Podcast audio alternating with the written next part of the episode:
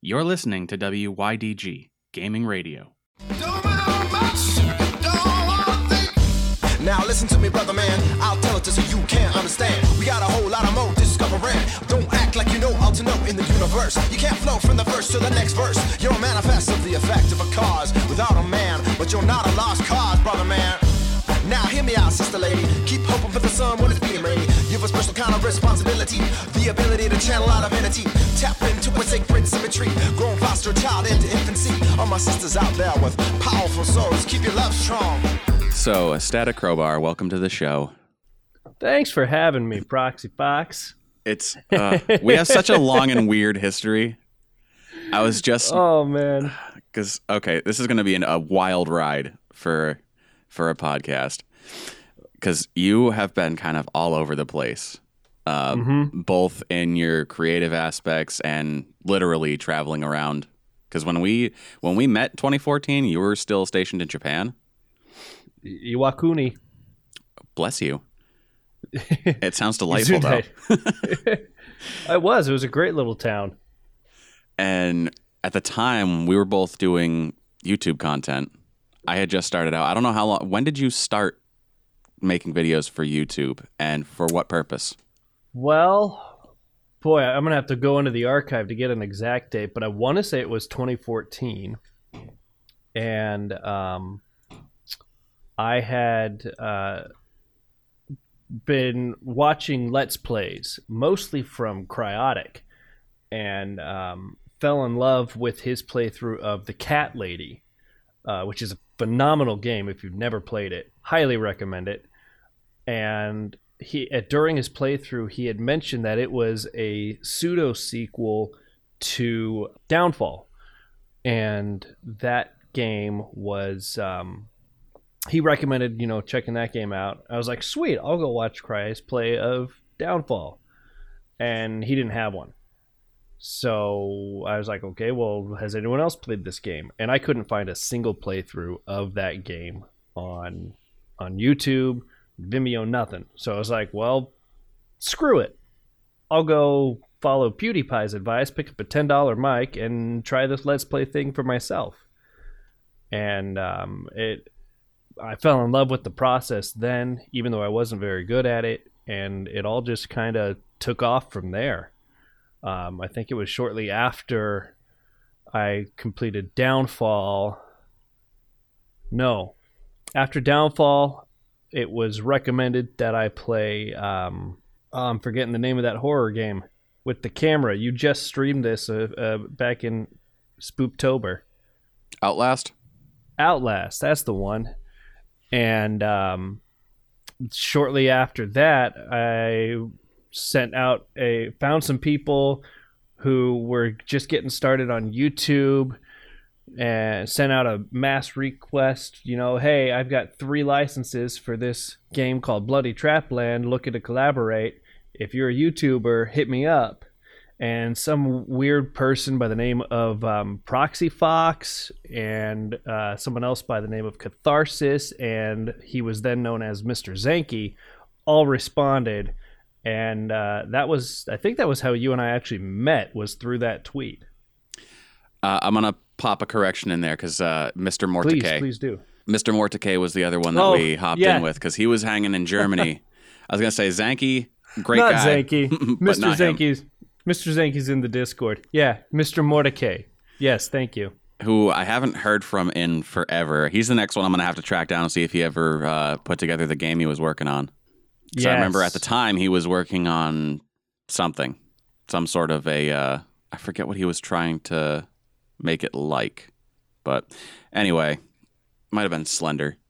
I remember responding to that. The I had just gotten into Twitter when I was starting the YouTube. It's weird that you say 2014. I figure you might have started much earlier than I did because I was the tail end of 2014, and it, it felt like very shortly after I had started trying to do the YouTube thing that I saw a tweet from Static Crowbar looking to collaborate, and I was like, yeah, what the heck? I'm so into doing things with other people, and I just started, so like I have nothing to lose.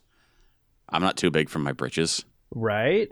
And then, oh man, Bloody Trapland spawned so much between you, myself, and Catharsis. That was where friendships were made, and lag was loved. And I, I I have to make a correction to myself. I just pulled up my channel. My first upload was November sixth, two thousand thirteen. Okay, so you had about a year ahead of me because I think I was in October, September or October of 2014 when the Yeah Dude Gamers channel was made. And that was when you were streaming with um, uh, Demon X, right? Yeah, it was just him and I that started it up, and now it, things have evolved so much since then. It's very strange. I don't think back on it a lot, but I do make points for myself where I'm like, take a minute, go back and watch some of my old stuff, and like appreciate where I am now compared to where we started.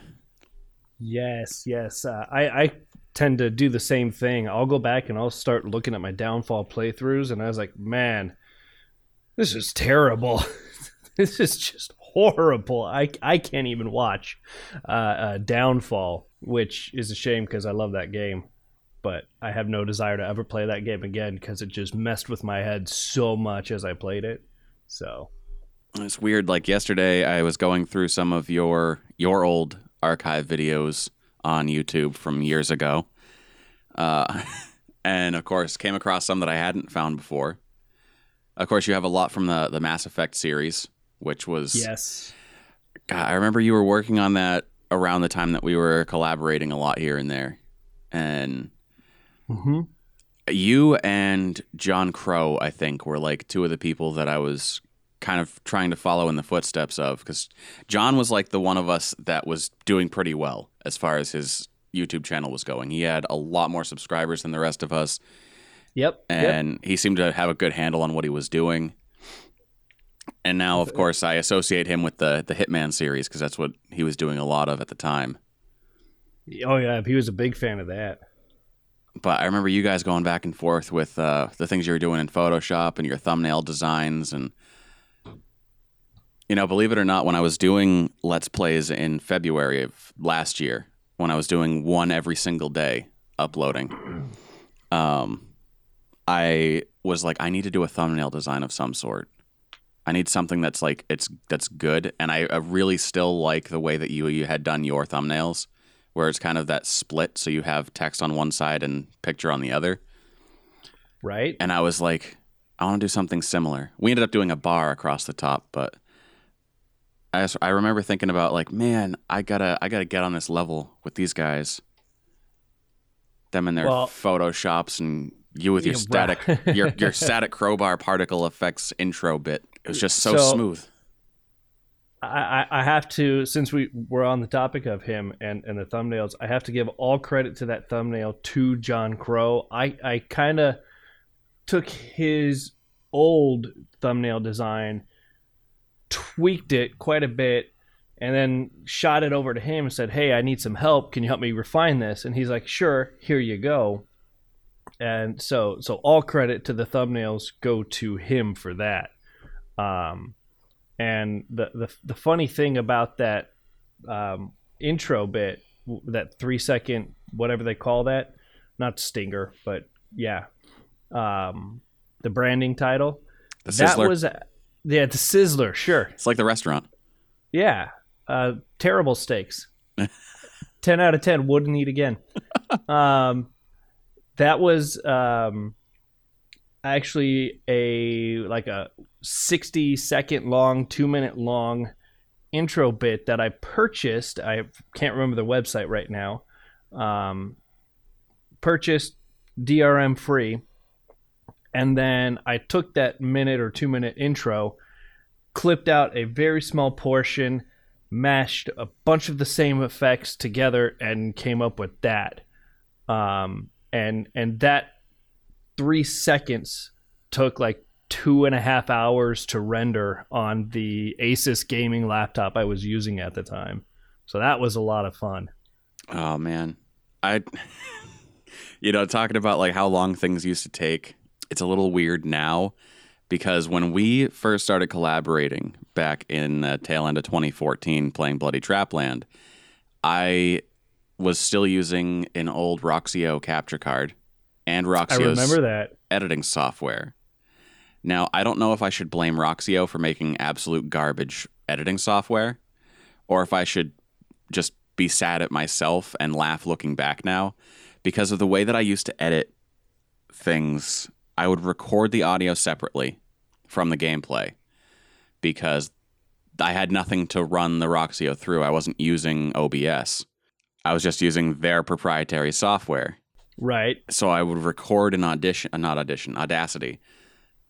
And in order to edit, I used to go through the video timeline. And let's say at like three minutes, 10 seconds, I cough. So I want to edit that out. So I'll go three minutes, 10 seconds, make a first cut, three minutes, 11 seconds, make a second cut, remove that segment, then go into the Audacity file, find three minutes and 10 seconds, cut it, and then try and do that the whole way through and hope to God the audio lines up by the time it's done. Oh my god, that sounds horrible. It's like if if there is a hell, it's going to be just me watching myself edit videos from back then. Right? I feel like there's there's a level of hell where you it's like you have to watch someone use software that you're very familiar with but they don't know any of the keyboard shortcuts. Mm. Yeah, it's painful. And I think back on it and I'm like, "My god, I'm glad I went to school for this." Oh man, that's horrible. Yeah. Why would you do that? Well, I guess at the time you didn't know any better, so I really didn't. that that's why you would do it to yourself. I was like a ha a, a, a stupid child licking a burner. Was- then my tongue got stuck, and I was just like, "This is my life now." And we're stuck here. Mmm, tastes like rubber. It tastes like burning. but Bloody Trapland, when we when we played that, I'm gonna have to link the video in the show notes for anyone who hasn't seen it because that also spawned a hashtag that never trended, but is still going strong to this day. Um, yes, it is in in our little community. And I think it's great. Oh, we were talking about it last night because um, Sarah and Morgan were both friends of mine before I started YouTube. So we did the YouTube thing, and so they're aware of the Bloody Trapland context of right. the bush. And Al, DM Al, one of our uh, newer Hi, friends, bestie. Yes, to the bestie. He and I just met like a year or so ago, and he's come into the community and become a huge part of it. And Sarah's like, I think it's great that he understands that that's a thing within the community, but doesn't know where it came from. He's just like, no, what are the, hashtag? What are they doing behind the bushes? Is it, it's a yeah, dude community thing. I don't know why, but I like it. And when we were watching some of your older videos the other day, I was like, "Oh, you guys got to see that time I got Static a uh, a Christmas gift. It's a vlog update." And we got through it, and at the very end, uh, not it was not only that, it was uh, Goodnight Moon. That's what it was. I was like, yes. "Did you guys ever listen to Static read Goodnight Moon?" And they were like, "No." And I'm like, "Oh, you should." So we listened to it, and first off, they're both like, "He should read creepypastas." And I'm like, yeah, I know because the one time you and I did an SCP reading, I think that sound clip on SoundCloud has more collective downloads and comments than every podcast I've ever produced combined. oh my word, that is amazing. It's I'm gonna have to look it up now, but that I Yeah, was like, it's it's one of those those things that I I look back on that now, and I I very fondly miss the days when I was too stupid to know better, and I was just like, it's it's one of those. I'm just I look back on it and I'm like, I didn't try to think about what do I have the capability to do, and let's work within those confines. Uh, the thought process was very what uh, what do I want to do and how do I make it happen? Uh, let's see. No, I don't want to upload more. Oh, there it is. So SCP, yeah, specifically SCP 087 TAC 2.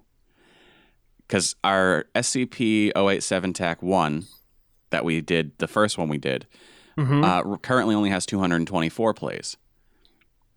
And one person has shared it on SoundCloud.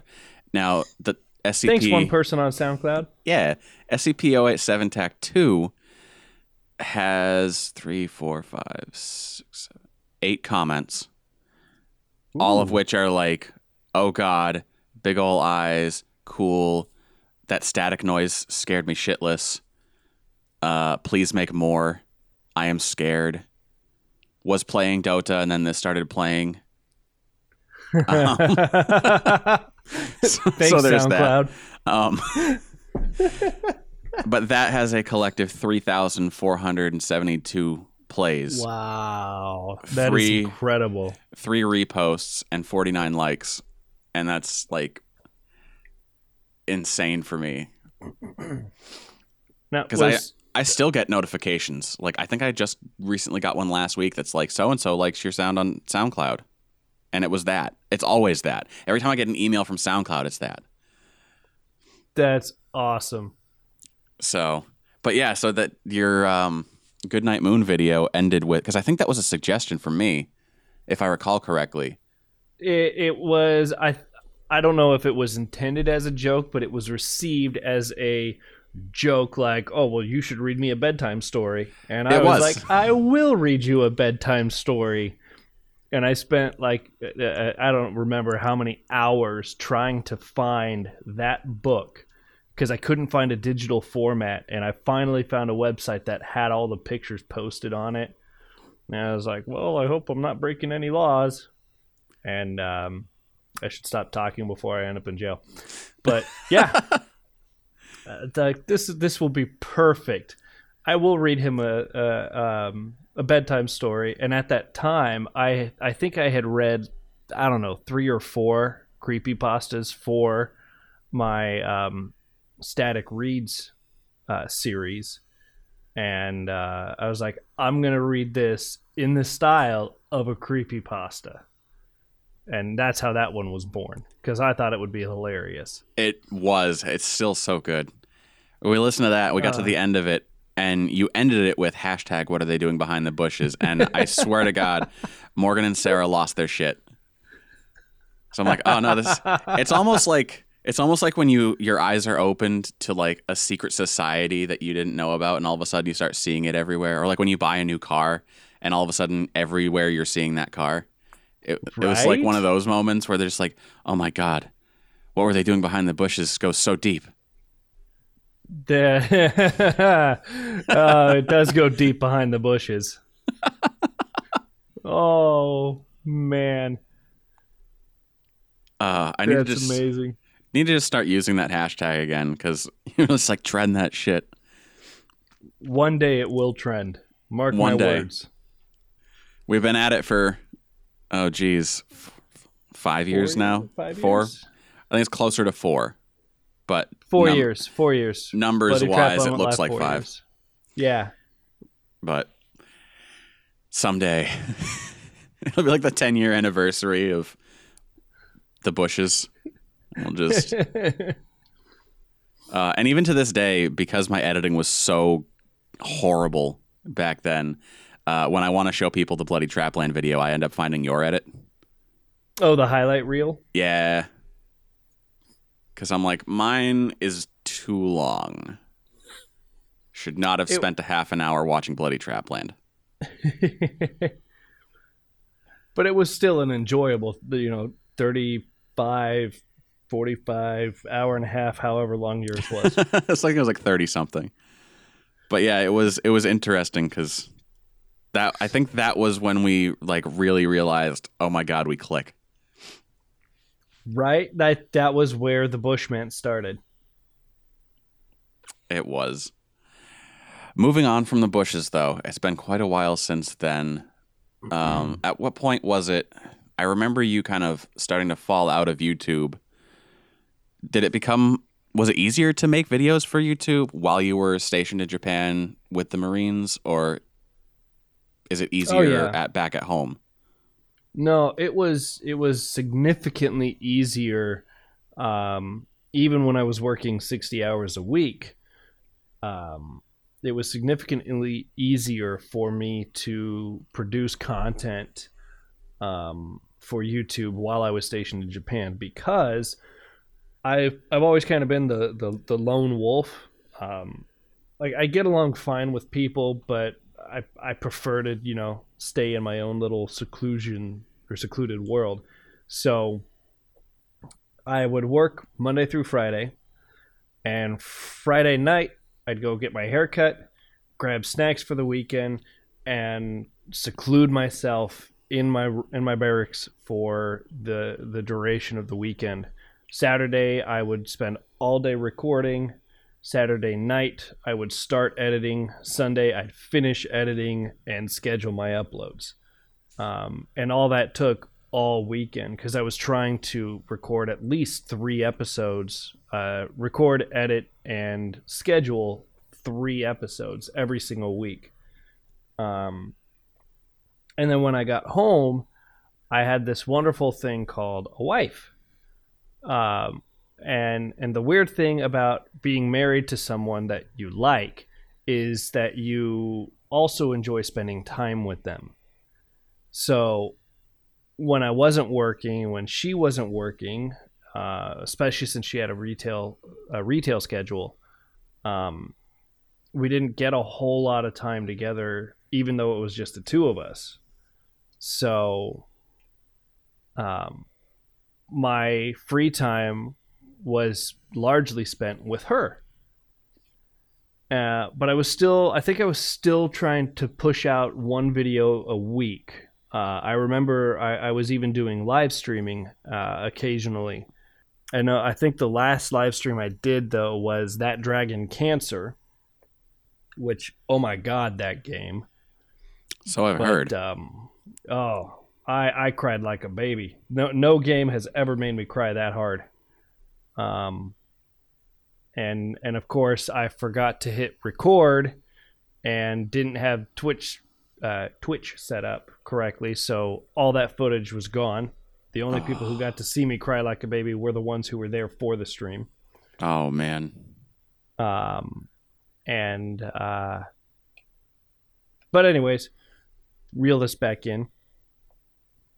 Um, and then I my my new job as a field service technician that was pushing me to 50 60 hours a week and then I got the brilliant idea to go to school full time online um, uh, in an accelerated program so I ended up spending all my time working and doing schoolwork and that was pretty much where I left off. Um, yeah, uh, YouTube fell by the wayside, and I, I I haven't picked it back up. Probably won't pick it back up. Um, at least in the same capacity as I did before.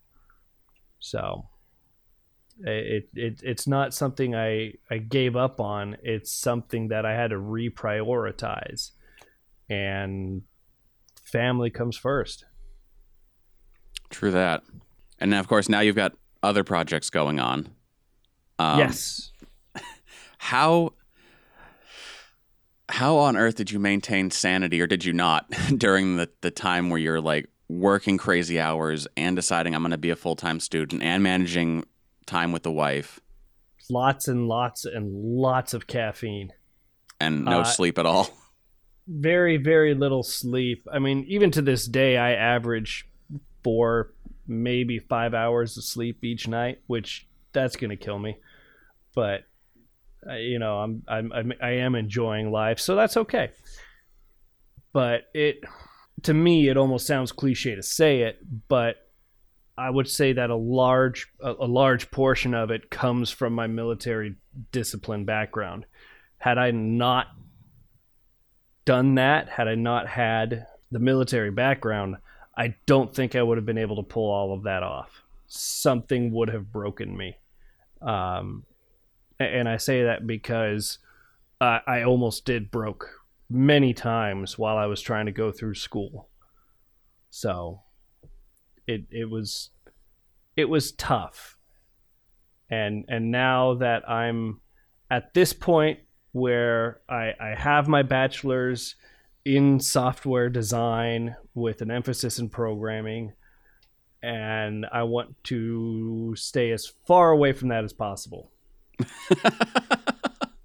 Well, first off, congratulations on, on pushing through all that and for your time in the military. I was just going to ask if how much that played into your insanity for being up so early and taking on so much. Because, I mean, I take on what everyone around me seems to think is a lot at once. And to me, it's just like, I know I just have a lot of things I really need to do, and I'm going to find a way through it. Um, Mhm. For other people that might be taking on m- more than anyone thinks they should, do you have any tips to, to manage your sanity during that time? Yes, go down to uh, the dollar store or Walmart um, because there you can buy like giant packs of straws. Um, that was that was the, the the biggest thing that helped me get through all of it was was well I just used a single straw To suck it up? to suck it up. You got it, sir. It took me a second because I was like, I know he's made this joke about straws before. And I always, the last time anyone has like brought up straws as a coping mechanism, it was uh, as a means to quit smoking. So that's what I think of now. If, if you're Oh. like, oh, use I use straws, and I remember when I was trying to quit cigarettes, I would cut straws to about the length of a cigarette, and you just you breathe through it, and it helps to to mitigate the the habit and break the the physical habit from the Right. chemical dependence on nicotine. And it didn't work at all for me, but Uh, well, it was a cute idea, right? it was. And you just you get to look like a weirdo with this with your straws.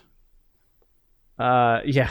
And of course, I ended Ah. up I ended up taking a nutrition class for my last semester in college, and the professor was talking about how chalk is basically just calcium, and you could eat it if you wanted to. It would even help with heartburn. And I just imagined like a hardened detective type, and he reaches in his coat pocket, and instead of pulling out a pack of Marlboro or Pall Mall, he pulls out a pack of chalk. just pops one out, puts it in his mouth, starts chewing. Oh, that'd be great.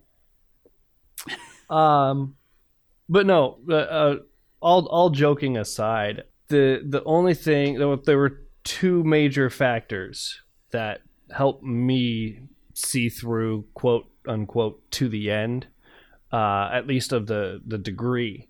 Even though I learned probably about halfway through the degree program that that's not what I wanted to do, but I started something, I was going to finish it.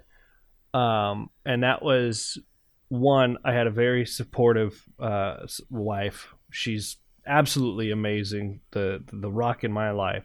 And two, you know, having some type of an end goal in mind, you know.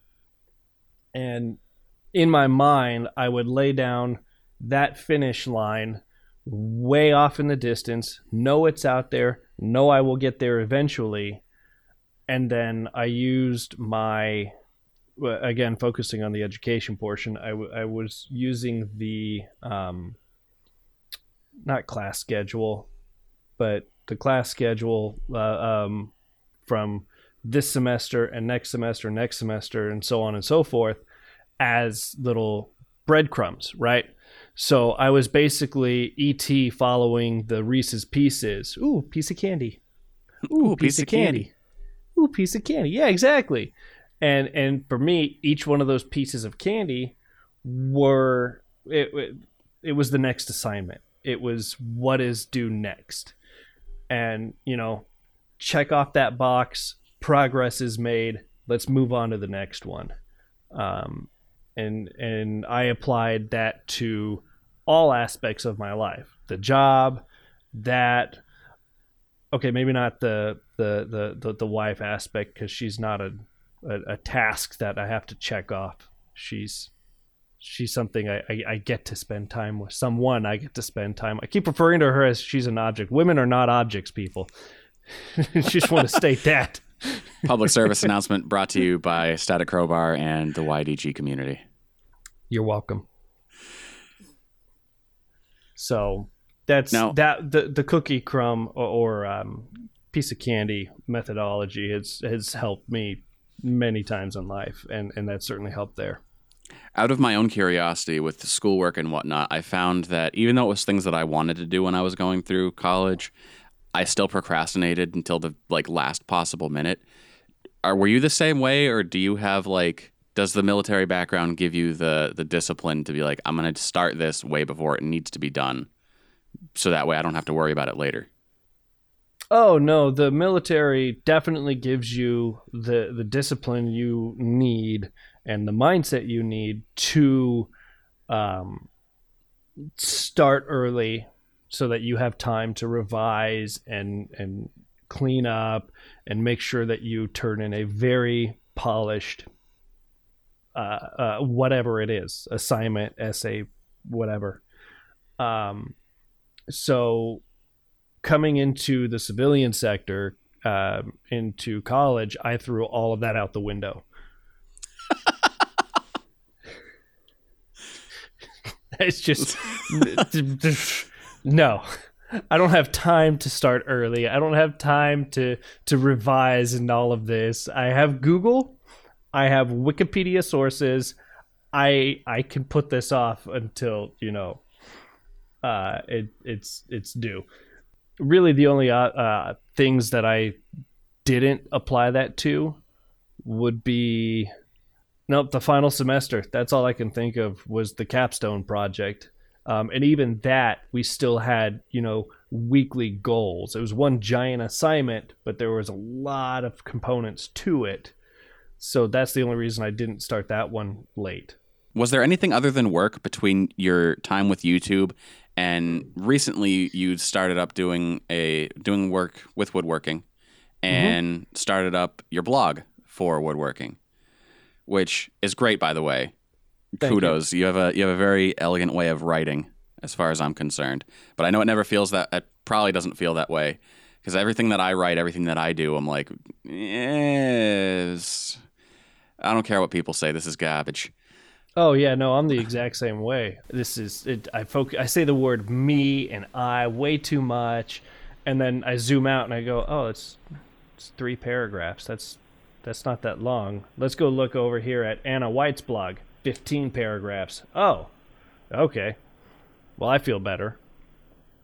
Good. Um, but uh, now I just got to pony up the money, get rid of those ads on my on my WordPress site because that's bugging me. But um, anything like as far as hobbies go between YouTube and now Wood, is that? yeah, between uh, the the rock and the the hardwood.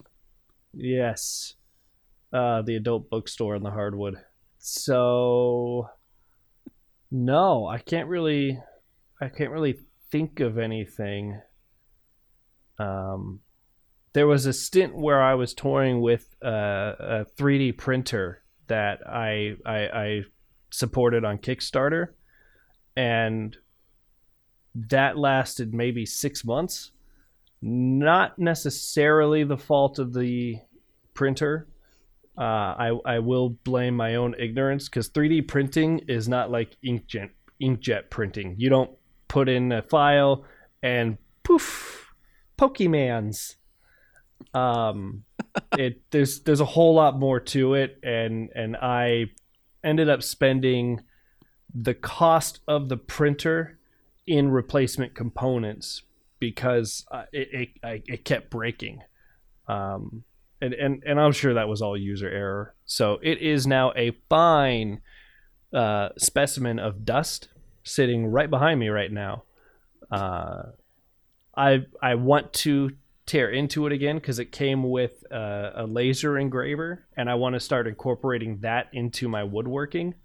But for now, it sits in the corner. What was it that pulled you into woodworking? That is a loaded question.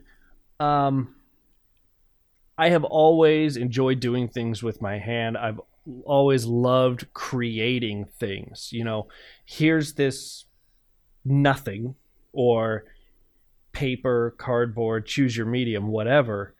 Um, and then let's make it smaller and make it something. Um, I, I I have played with wood um, keep your minds out of the gutter, people.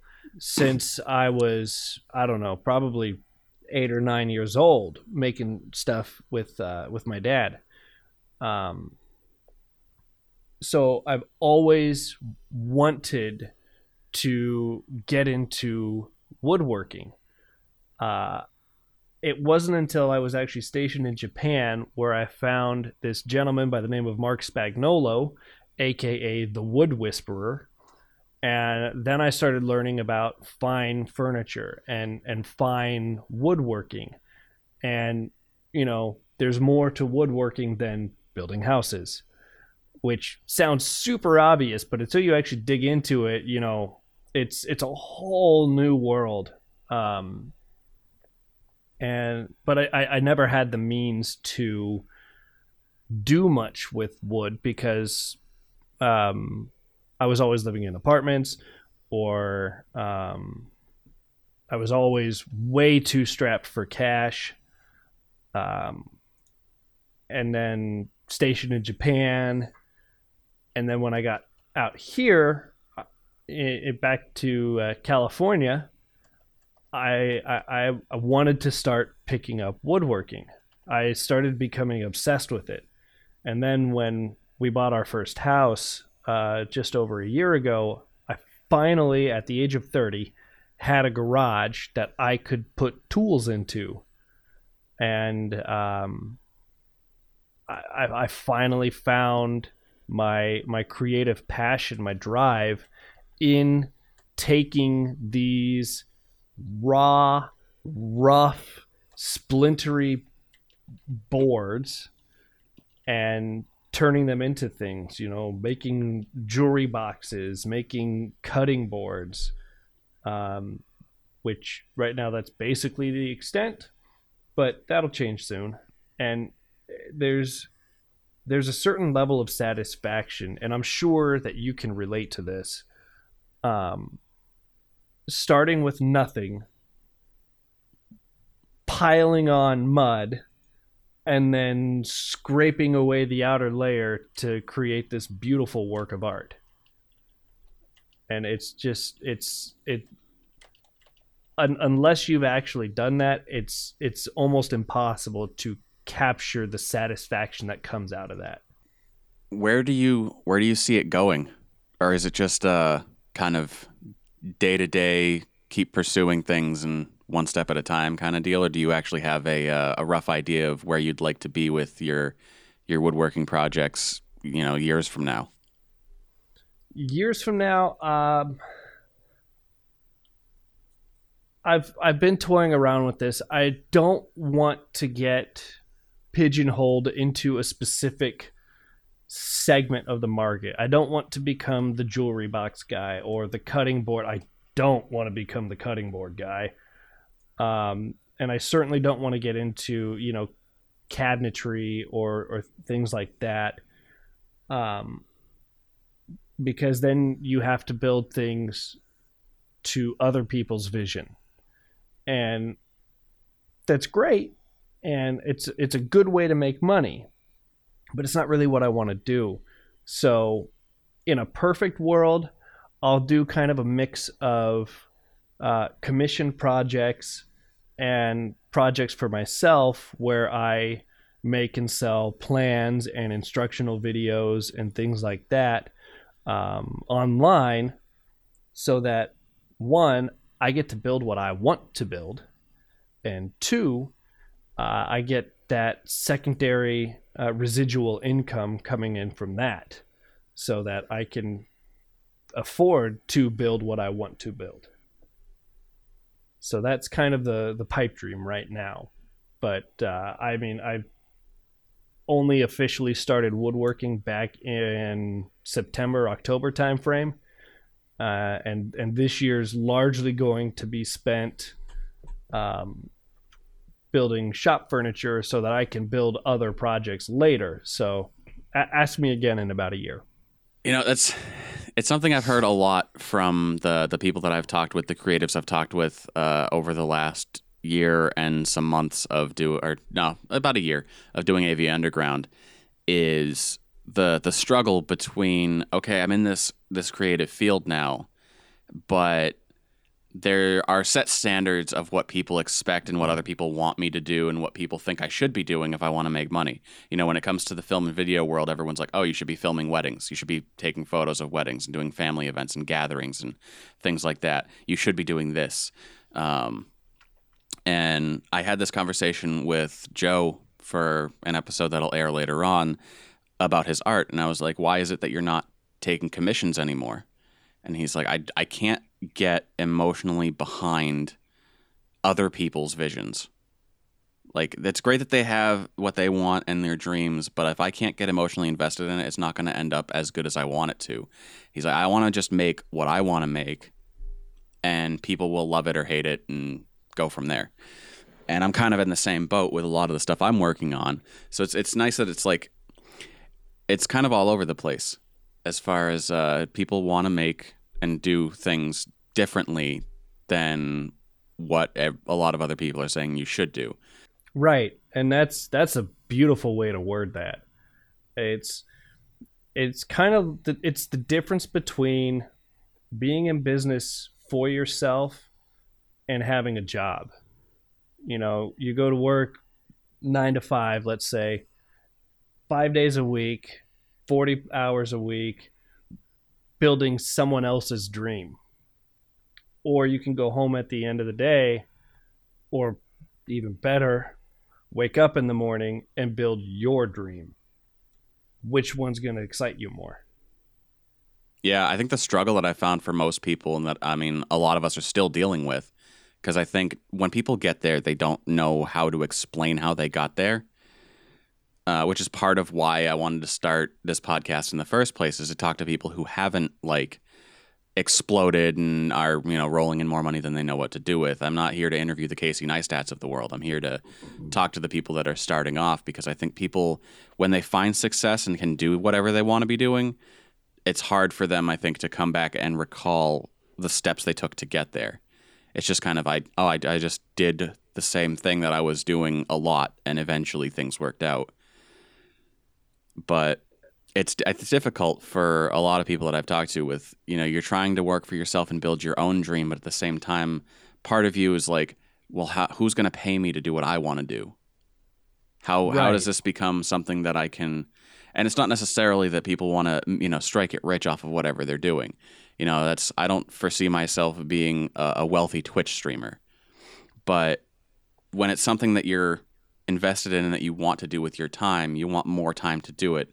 And a lot of our time as as humans, I think, is taken up working for other people and working because we have to, you know, pay the bills to keep the house and especially in the case where you're supporting a family. So it's I think it's less for a lot of people the the dream of I want to make big money and just the I want more time in my life to be dedicated to my dreams and the things I want to do. Exactly, exactly. There's a there's a really good reason the starving artist stereotype exists, uh, because those are people who are passionate about their art, whether it's music or painting or poetry or Twitch streaming or what have you, but they're not making money at it, but they're enjoying it. They're happy about their path because they're passionate about it. And there's there's a lot to be said about someone who is passionate for something. Um, and it's it, it's truly phenomenal when when you talk to someone who is passionate about whatever it is, as long as it's you know constructive and positive, um, it, it, it's they're amazing people to be around. Uh, and, and I'm sure you've come across this a lot more than me just in doing AV Underground alone. But when you talk to someone who's passionate about what they're doing, regardless of if there's money in it, you get them started talking about their passion, you can't shut them up and that to me is amazing. I love talking to those people. I agree 100%. They are. Yeah. I have a, a buddy of mine who, when we were both working at the factory full time, like 40 to 56 hours a week, depending on if they force us, and he, he had decided I'm also going to be a volunteer fireman. So he started taking all the training and volunteering at the fire department, and became. I, I think he's almost full time. He might still be part time.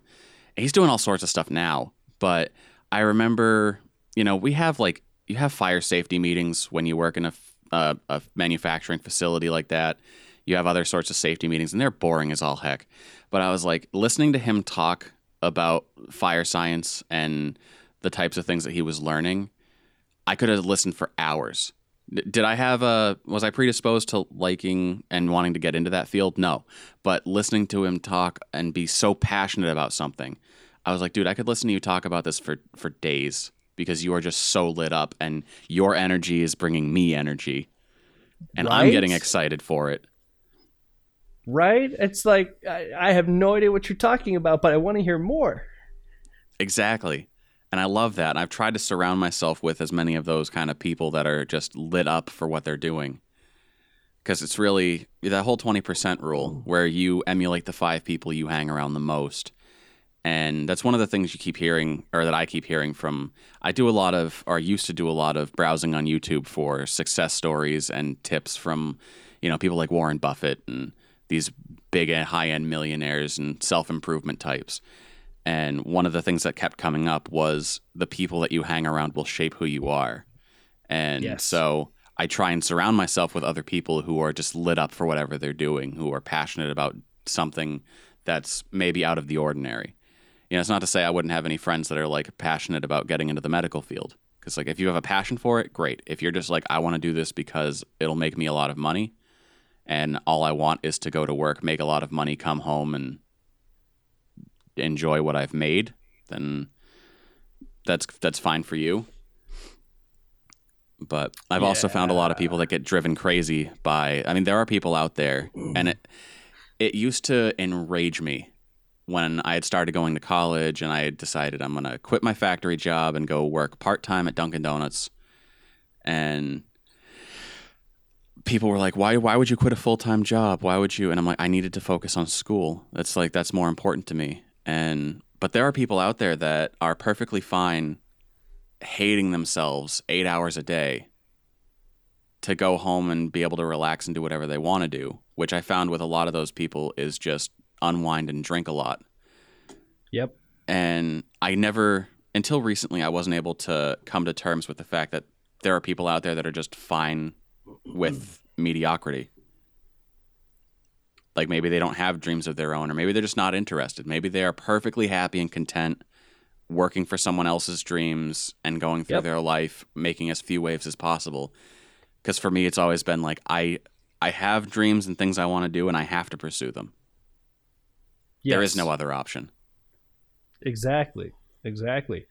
Uh, are you familiar with the, the, the crabs in a bucket metaphor?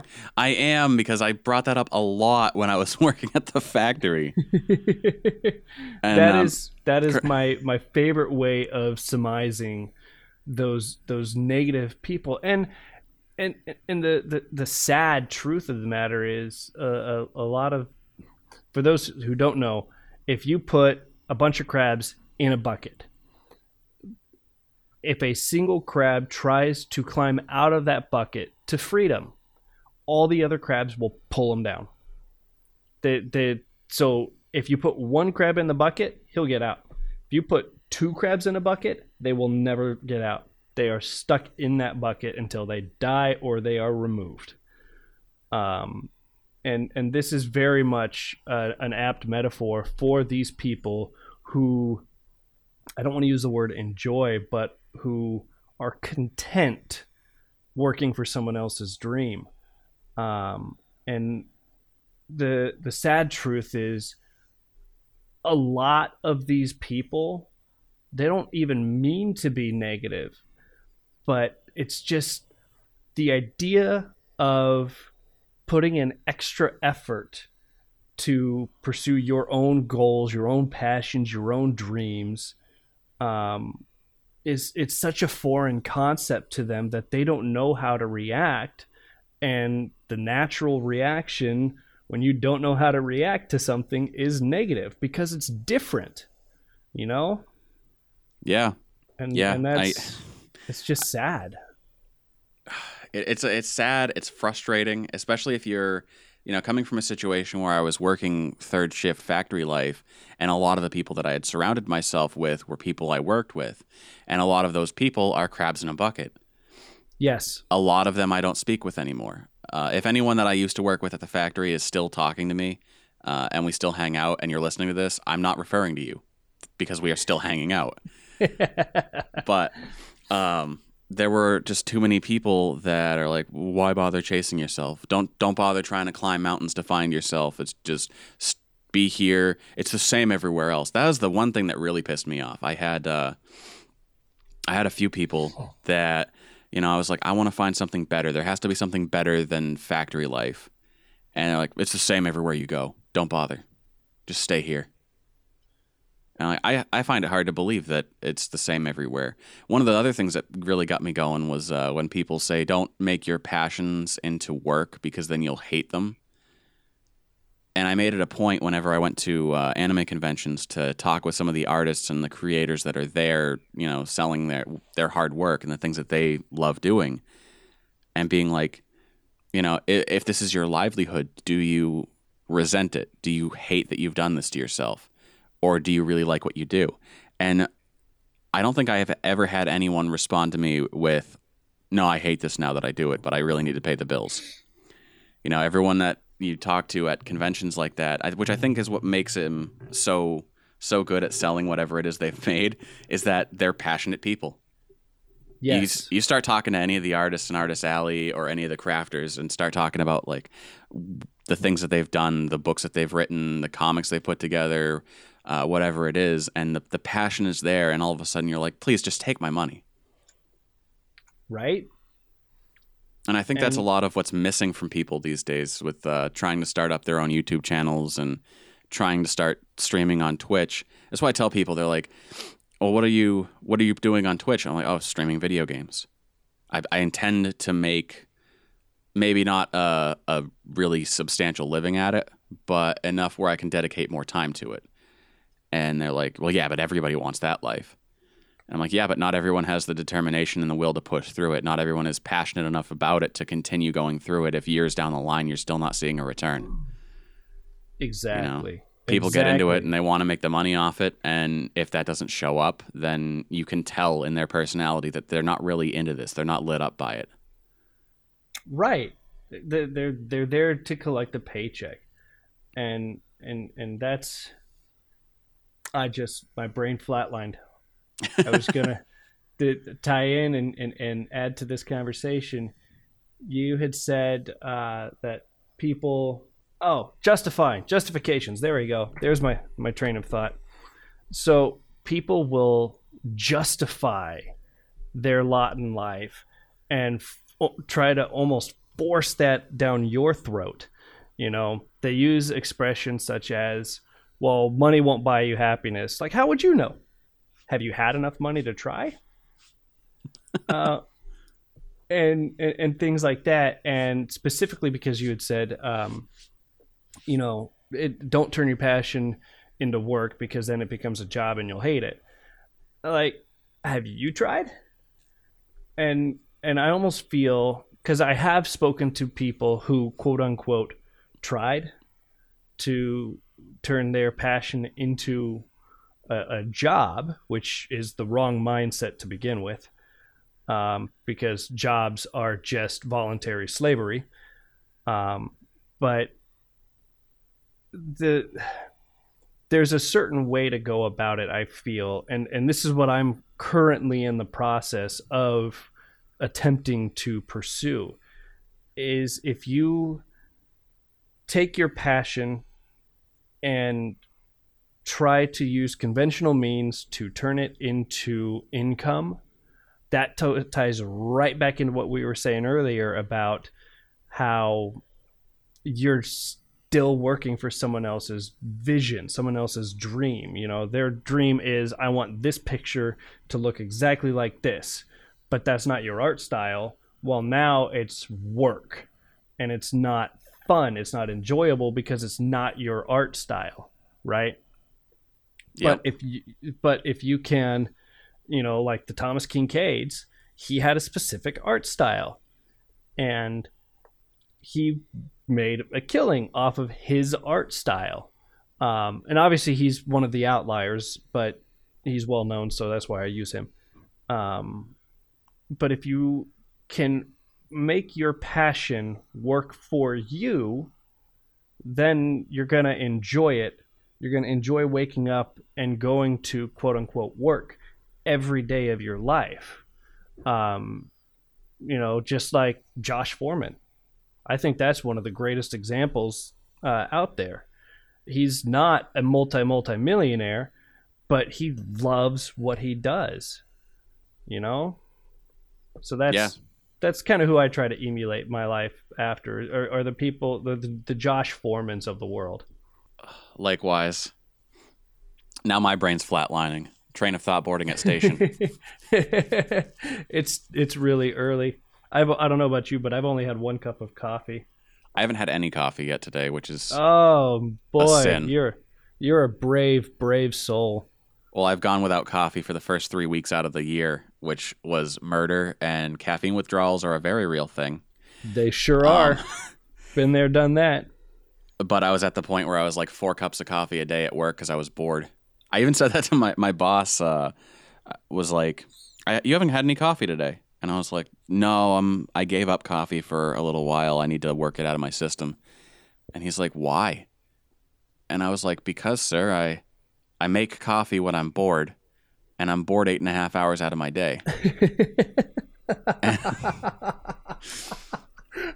and he got a good chuckle out of it. Like my, I have to give kudos. My my boss is like easily the chillest boss I've I've had in a long time, which That is, is amazing. It's crazy because I've had a lot of really chill bosses. To be completely honest, I don't think I've ever, except for my factory life, like I've I'd never really had a boss that was a hard ass. They're usually just really chill and they understand like I'm there to do my job to the best of my capacities and not make waves. That's awesome. So, and he knows I do my work. He knows I'm bored with it.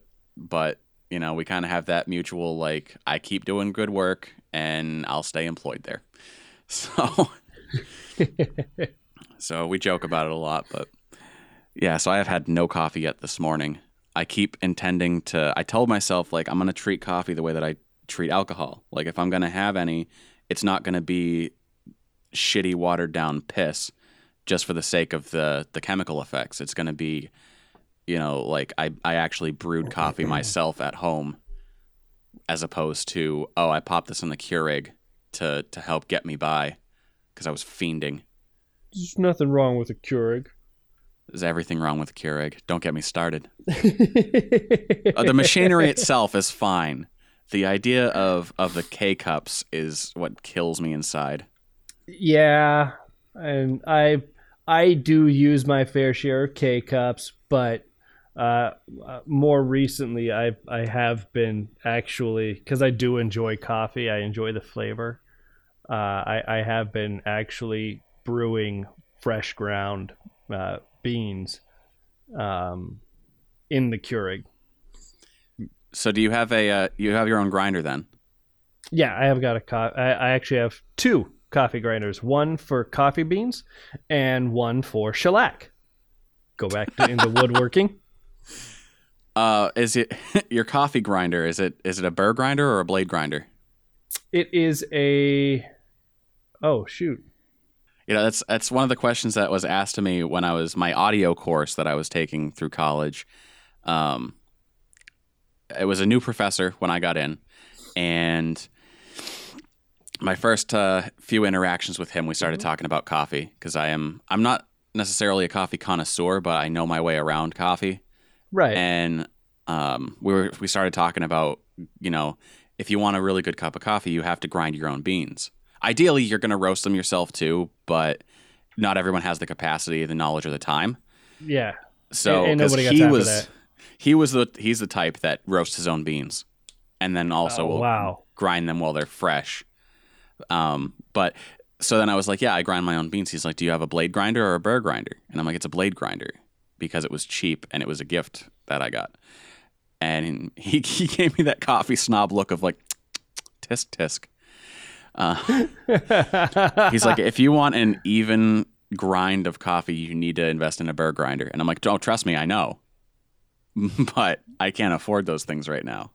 Yeah, yeah, that's that's fair. It's it's crazy. I love how coffee is like the go-to drink slash drug for the creative working world. I mean, obviously, it's it's more of a, a staple for you know like office workers and things like that because they're they're just trying to stay awake and mitigate sleep.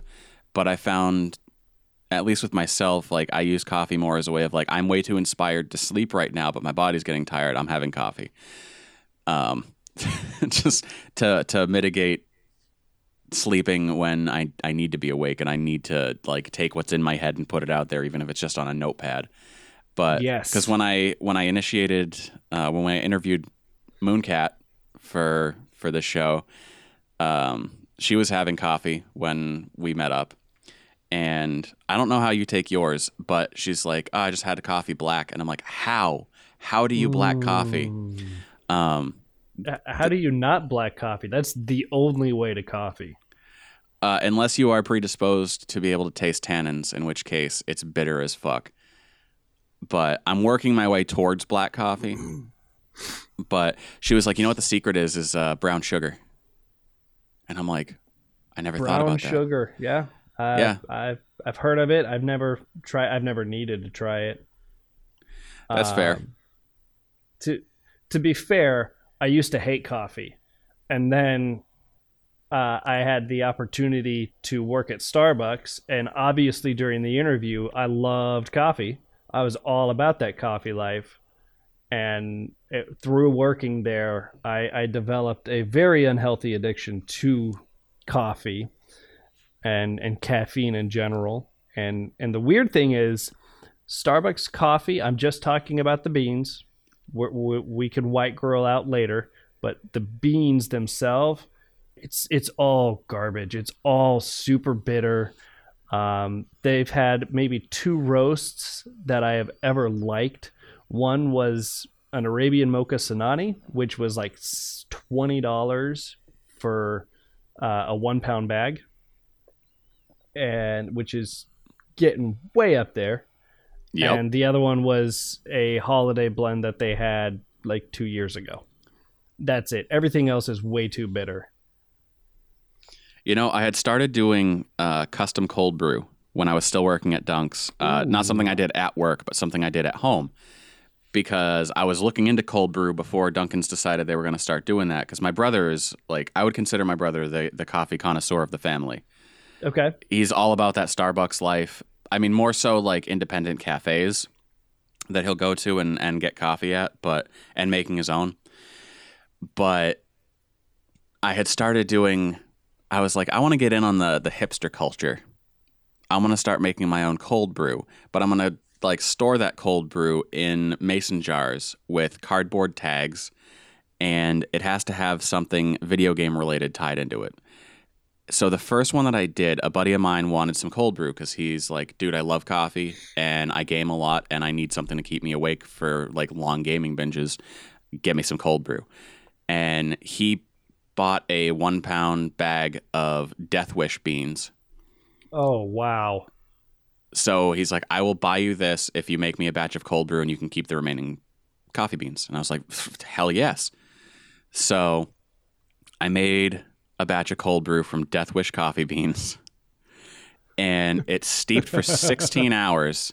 And for the last hour and a half of the steeping process, I set the container next to my record player and I let it play the um the it's the ambient soundtrack, not the musical soundtrack for Fallout 3.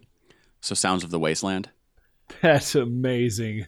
So I I would write on the tag, um, Wasteland Cold Brew, type of beans, Death Wish, catalyst, water, um, special instru- or special um, brewing instructions.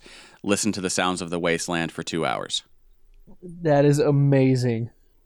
And I, I wrote all this stuff on the tag, and I put the tag and tied it with a string onto the jar, brought it down to him, and of course, I don't know if you've done cold brew before, but when we did it for Dunkin's, it's like you you have a certain ratio of coffee to water, and that brews and steeps for 12 hours, and then once it's done, that it becomes an extract, and then you mix that like one part extract to two parts water, and it gets watered down, but it's still really strong. The stuff that I brought him was just the concentrate, the extract, and he just pops. He, Wow.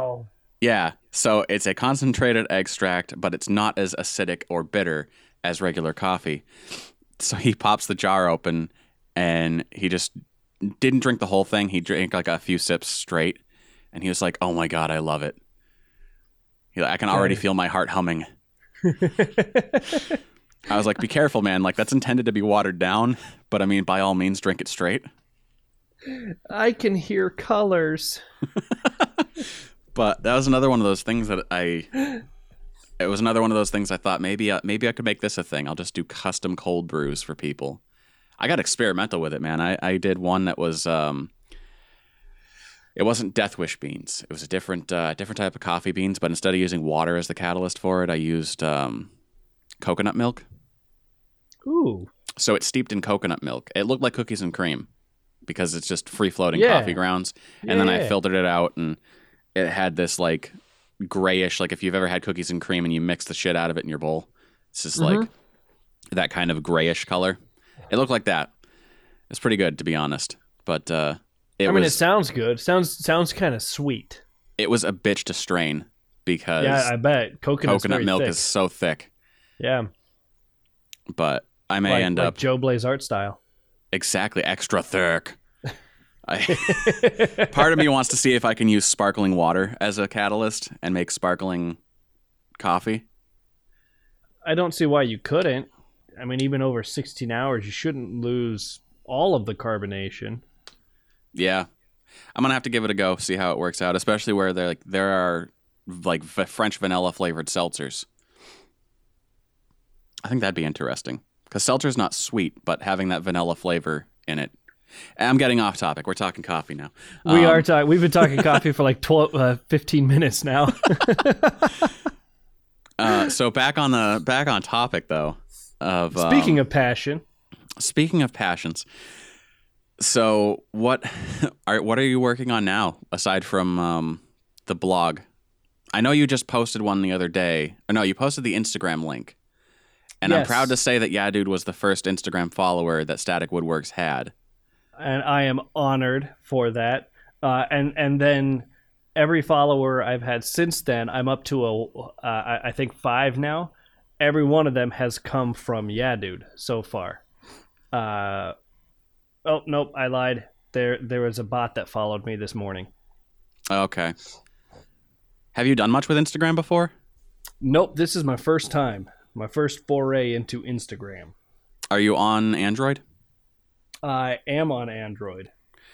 Uh, in that case, I would look up. Uh, there's an app called Lee Tags, L E E T A G S, or Okay. Leet or Leet Ags. I don't know how they want to pronounce it, but uh, it basically it'll search for hashtags. So if you wanted to post like a jewelry box that you made, you can look up woodworking jewelry box, and it'll give you every tag relevant to that and how Oh. frequently they're used.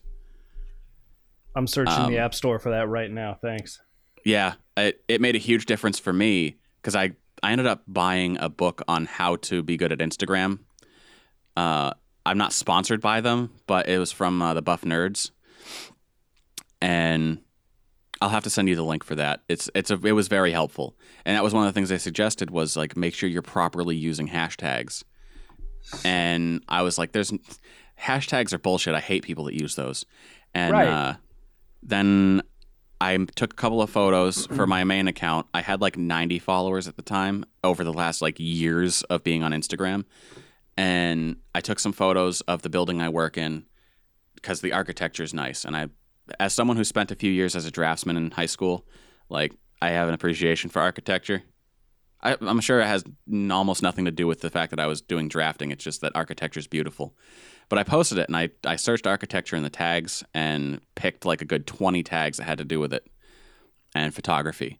And all of a sudden, I'm seeing followers just like pour in because people follow hashtags. That's amazing. It was the same thing with um with Yeah Dude. We gained like 50 followers in a couple of weeks because I started using podcasting hashtags. That's awesome. Yeah, I'm gonna I'm gonna start doing that. It's worth Um, it. And if you can get into that, like, you know, being that you the account's still fairly new, like you'll be uh you'll be at a better place, I think, going forward. Get more people into what you're doing, link back to your website, your uh your blog. Sweet. Um, but uh, to your question, currently, um, the the social media aspect and the blog, uh, as I mentioned, I do want to get into the education portion of this.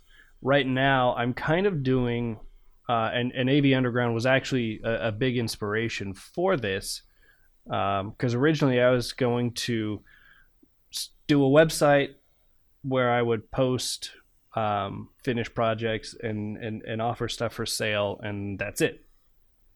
Um, but uh, AV Underground is all about you know documenting that creative prog uh, uh, um, creative process and progress, and you know from start to finish, how you get from A to B, um, and or, and and all of that stuff. So I was like, well, screw it. I don't know what I'm doing. Let's document it anyway.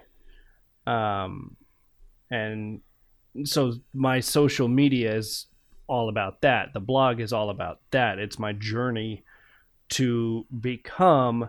I don't know if I'll ever become a master wood- woodworker, which is an actual title, but um, I certainly want to become a good, competent woodworker, uh, preferably with all fingers in, intact.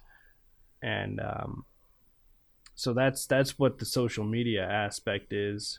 Uh, as far as what I'm working on right now, well, today I'm building an outfeed table for the table saw so that wood doesn't just fall onto the floor after I push it through. So that's exciting stuff. What a great thing to have. Uh, I think so.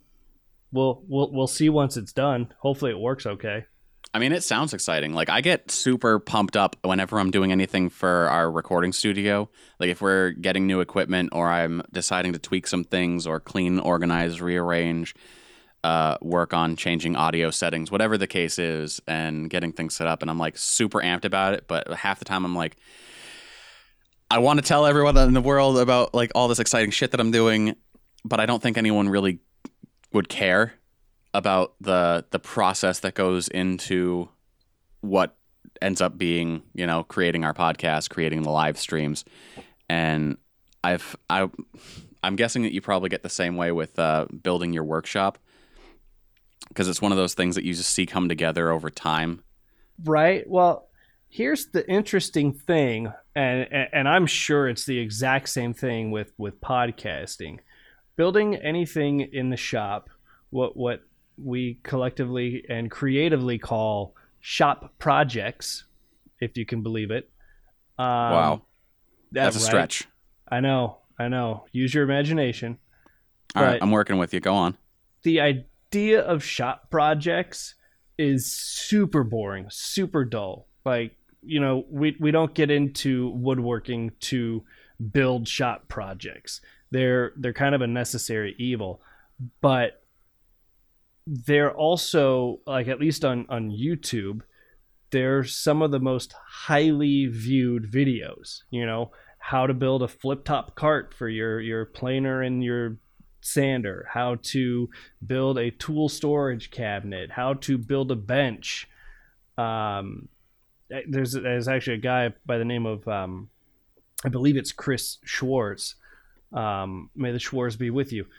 Who his a, a good chunk of his income is based on the books he has written on workbenches.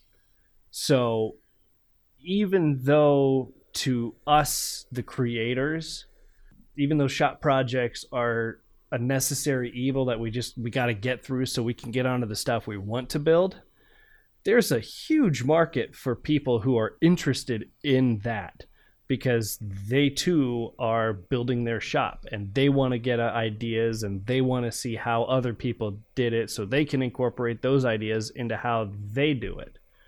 Um, I know when I was in in YouTube, um, I was scouring the internet constantly for videos such as that. And at the time, uh, even back in 2013, 2014, there really wasn't a whole lot of content devoted to setting up a proper um, studio for recording let's plays or audio or anything like that. Now it's all over the place. I keep getting recommendations for like how to have the best Twitch setup, how to set up a studio for YouTube. Yeah, exactly. And and that's because people want that kind of content. So I I don't know. I, I almost regret that I don't have a proper video setup because I would definitely be recording um, these projects because I know that they would get views. They would. For what it's worth, coming from an outside perspective, I found like the first blog post that you put up, kind of detailing the whole I don't know what I'm doing. Bear with me. Um, but like the comedy in it uh, is it really like pulled me in, and it's very much how you were saying if if someone's passionate about something, you could listen to them talk about it forever. And woodworking is not necessarily a passion of mine. I find it interesting. It's not necessarily a passion of mine, but reading your first blog, I was like, I, I really like where this is going because it's you're new enough in it, I think, and not using all sorts of fancy jargon that I don't understand as a reader who's not into woodworking. So I'm able to relate, even though it's not my my path. But Well, I thought it was very good, and I, I really hope you continue with it.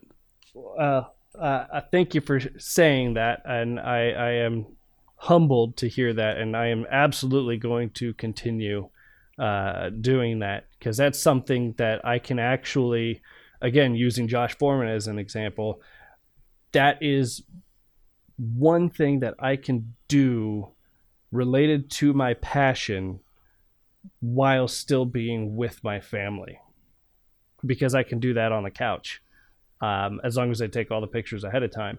I, I can't I can't take them into the shop with me because let let's face it, uh, my wife has zero desire to do what I do in the garage, and and and Mini Crowbar is a little too young for for Ear Pro and Eye Pro at this age. So I've got to wait until she's you know at least communicative. You know, I, I heard Morgan the other day lovingly refer to mini crowbar as mini bar. And I went, that is wonderful. Why haven't we been using that? oh man, that's amazing. Static mini bar. Static mini bar. Just please don't ever refer to her as a wet bar. Although if she fills a diaper, I guess that then it's okay. Oh, man. I figured I, I had to tell you. I had to let you know. That is amazing. appreciate it. Thanks for that, Morgan. Uh, all right. Well, I don't want to keep you for too long. We've already been been at it for a while, and I'm sure we could just sit here and talk for days on end. But um, for the the people that are looking to find you, I'll put links in the show notes to both your blog and your Instagram. Is there any anything else that I should uh, put in there for people? Um, just quote high five your friend today end quote. Uh, I'm I'm still working on getting set up on the other uh, uh, social medias, the the Twitters and the um, oh the other one, the the company that owns Instagram, Facebook. Wow, that one. That's the one. oof. Oof, big oof. Wow. Big oof. I, I've avoided that company for so many years that now it. To be I- fair, I, think you're yeah. probably safe to continue avoiding them. But as someone who owns an Oculus Rift, uh, I don't think you've been doing a great job of avoiding them. I have not, and and I I've said it before. I'll say it again. I prefer the Oculus to the HTC. I am a heathen. Uh, for for those that are listening, if you want to tear them apart in the comments, go for it. That's fair. I I accept this. Oh, but Static, thank you so much for taking the time this morning to be on the show and giving us a little insight into your your past, your present, and we'll see where the future takes you. And thanks for having me. This was this was a lot of fun. Glad. I hope it's a good way to start your morning. Terrific. And to everyone listening, thank you so much for for being here. Thanks for popping by and having a listen. And we will see you again with more AV Underground next week. Until then, keep creating. Hashtag what are they doing behind the bushes? Anywho's, comrades, I'm joined by my very own guitar guy. He's a excitable little fellow over there. He's gonna be helping me out with this. So yes, yes, you. Yeah, come on. I want you to play us a little riff. Let's see what you got there. See if he's any good. Yeah, I can work with this. Uh, last warning, I can't sing. So uh, if you're still watching, brace your eardrums. I take pride in the way I look. And I know how to cook. I enjoy going to the mall. And I know what not to wear in Paul. But no, I'm not gay. No, I swear I'm not gay. I wrote this song just to say. Take my word, I'm not gay.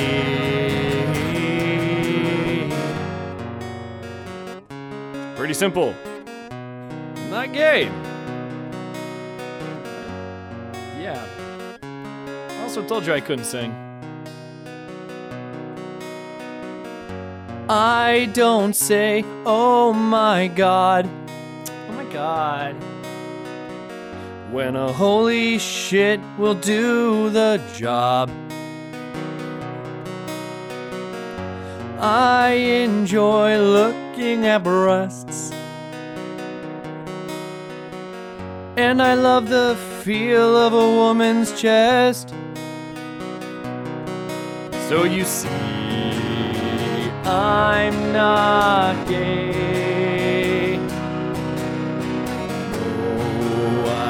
Swear I'm not gay. I wrote this song so you'll hear me say. You gotta believe me, I'm not gay. Pick it up now. There we go. This next verse gets a little vulgar there, children. You're easily offended, cover your ears. I like my women pretty stacked. And I prefer to keep my fudge unpacked. It's a naughty, not a ninny. I read Twilight under the willow. But that doesn't mean I like to bite my pillow. So you see, I'm not gay. He's not gay. That won't change from day to day. Day to day. I am as straight as the month of May. What? So you see, I'm not gay.